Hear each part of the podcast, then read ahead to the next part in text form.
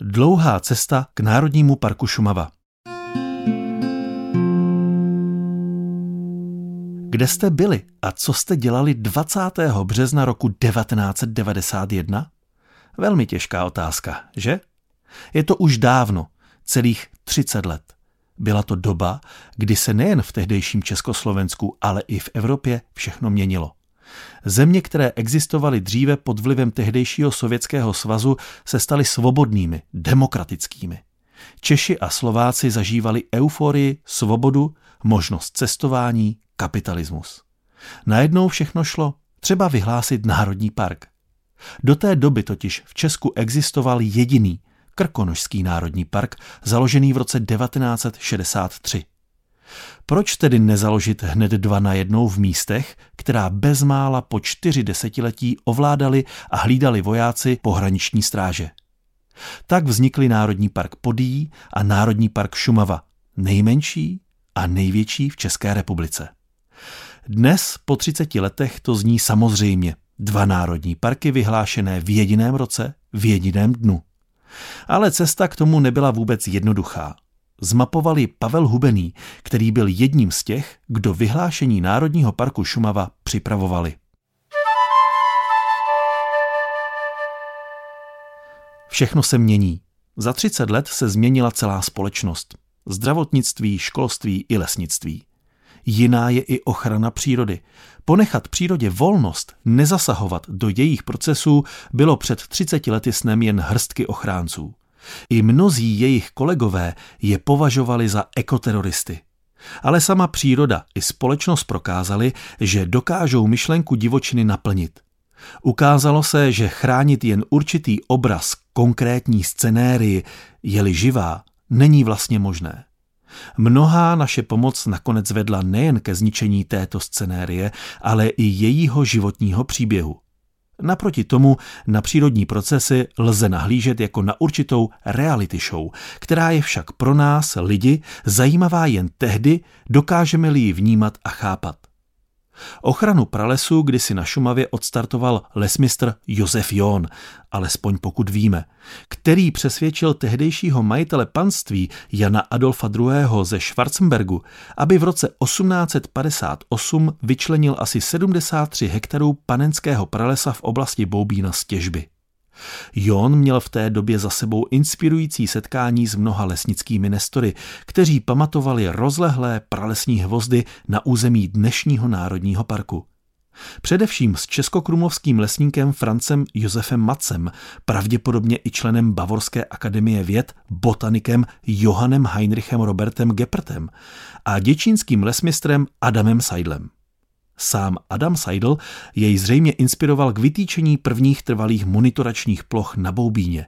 Seidel při své náštěvě šumavských pralesů v roce 1846, při které jej provázel mimo jiné i on, změřil na několika pralesních místech různé parametry porostu současného národního parku a tak nám zanechal nejstarší a dosti přesné informace o struktuře původních lesů.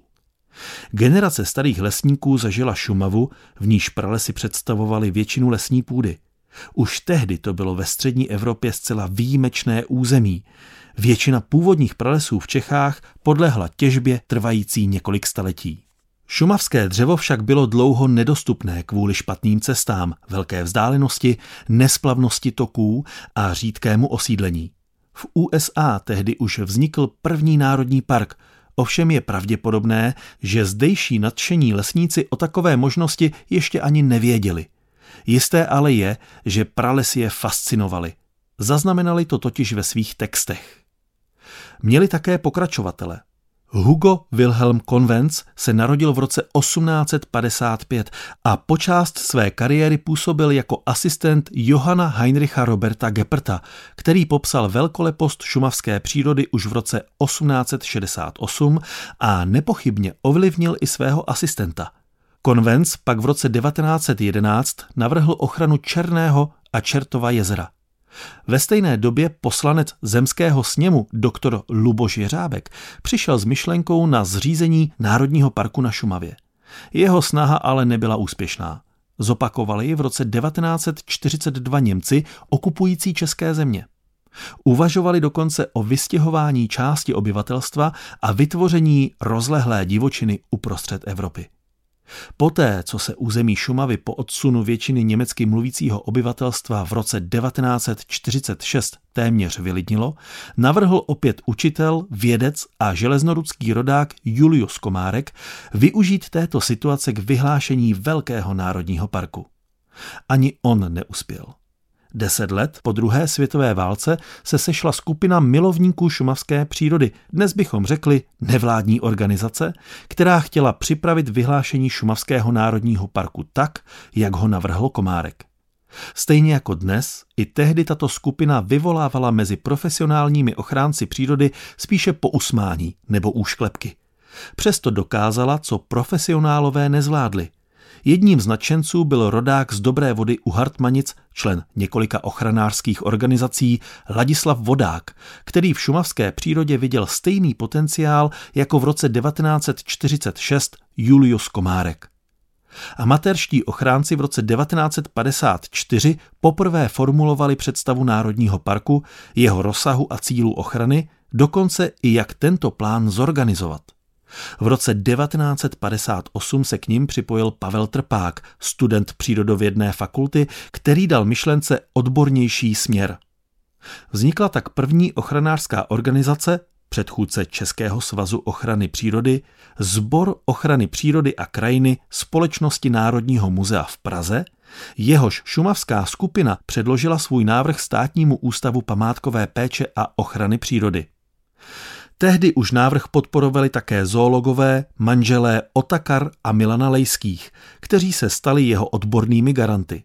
Do týmu přibyli další ochranářští nadšenci jako Josef Fencel, Jiří Ebenhech, Antonín Říha, Vratislav Francel a jiní. Tato šumavská skupina, složená z lesníků, učitelů a biologů profesionálních i amatérských, dostala v lednu 1960 pověření k provedení ochranářského průzkumu území. V té době se již návrh rýsoval spíše jako podnět k vyhlášení chráněné krajinné oblasti – v září 1962 byl šumavský projekt předložen Ministerstvu školství a kultury, které dotčené území po několika urgencích dne 27. prosince 1963 vyhlásilo za chráněnou krajinou oblast Šumava. Formálně měl na fungování HKO hlavní vliv Zbor ochrany přírody a částečně krajská střediska státní památkové péče a ochrany přírody. V 60. letech komplikovala ochranu přírody neujasněnost názorů na velkoplošná chráněná území. Problémem byl rozsah, pojetí principů ochrany i míra ovlivňování hospodaření. Plánovité hospodaření a produkci povýšila komunistická strana na jedinou metu a tak představa ponechání nějaké části území bez užitku nemohla získat patřičnou politickou podporu ani za situace, kdy většina Šumavy byla veřejnosti nepřístupná a hospodaření v ní bylo kvůli efektům studené války velmi omezené. Pro ochranu přírody chyběly také reálné kompetence. Zbor ochrany přírody neměl žádné právo přímo ovlivňovat rozhodování v území. A navíc Podobně jako jsou v současné době bráni s rezervou členové různých ekologických hnutí, byli i tehdy amatérští ochránci ze šumavské skupiny považováni těmi profesionálními, tedy hlavně státními úředníky a vysokoškolskými kádry, za snílky. To se ale mělo změnit. Vznikly první dvě zprávy chráněné krajinné oblasti Šumava. Někteří z členů sboru ochrany přírody tu byli zaměstnáni, jiní si ponechali nepochybný odborný vliv na chod zpráv. První sídlo zprávy HKO Šumava pro území západních Čech vzniklo v Sušici v roce 1970. Pro území jihočeského kraje byla zřízená zpráva HKO na Vimperském zámku v roce 1971.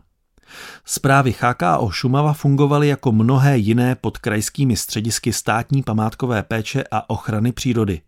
Sušická pod Plzeňským, Vimperk pod Budějovickým střediskem.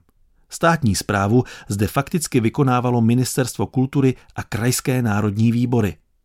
Pracovníci zpráv se vyjadřovali pouze odbornými stanovisky, která nebyla závazná.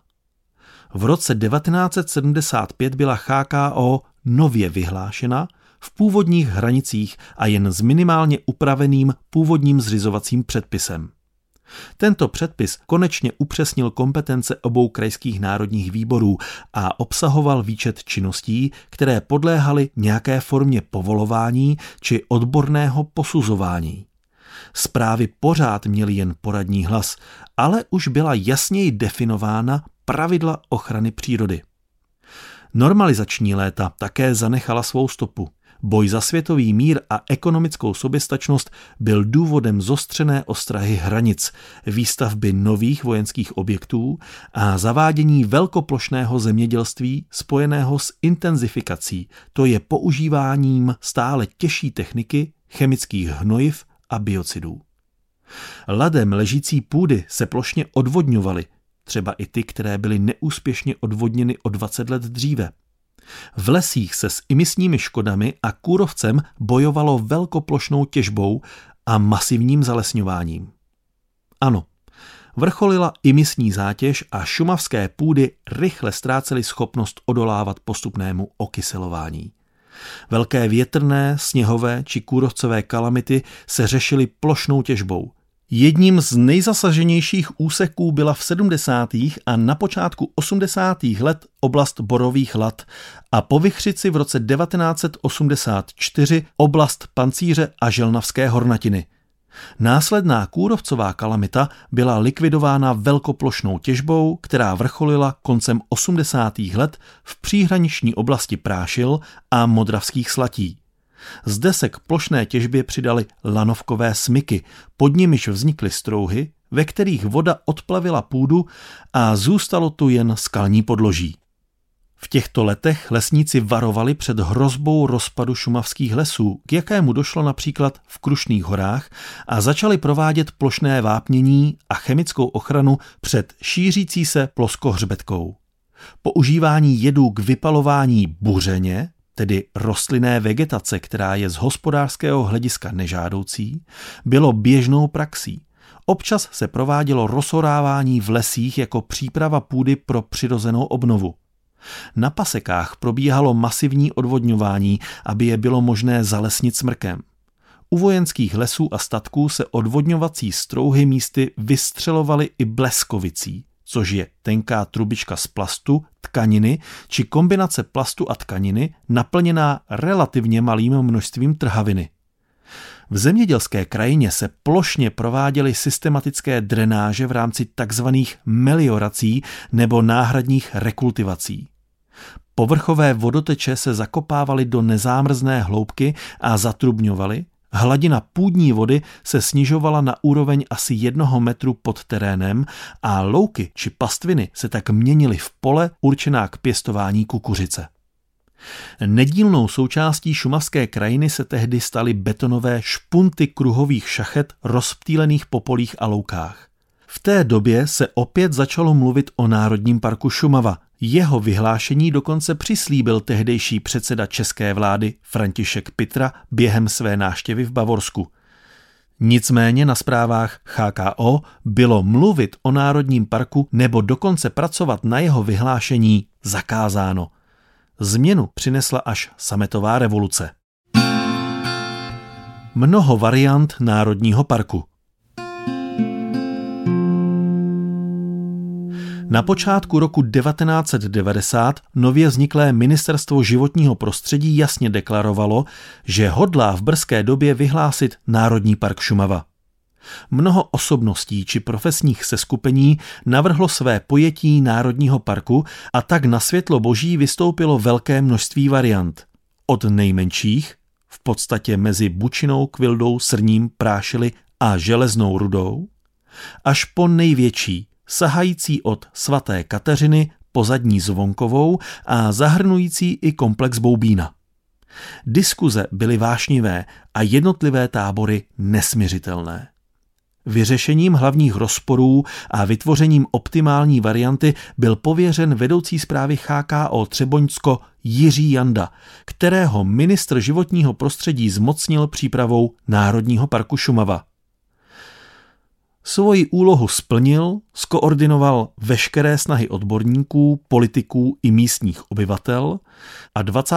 března 1991 se splnil sen mnoha ochránců přírody.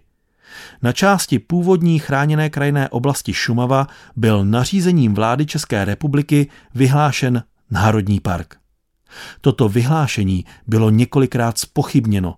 Nakonec ale soudy i po více než 20 letech od jeho vyhlášení platnost Národního parku Šumava v jeho hranicích potvrdili.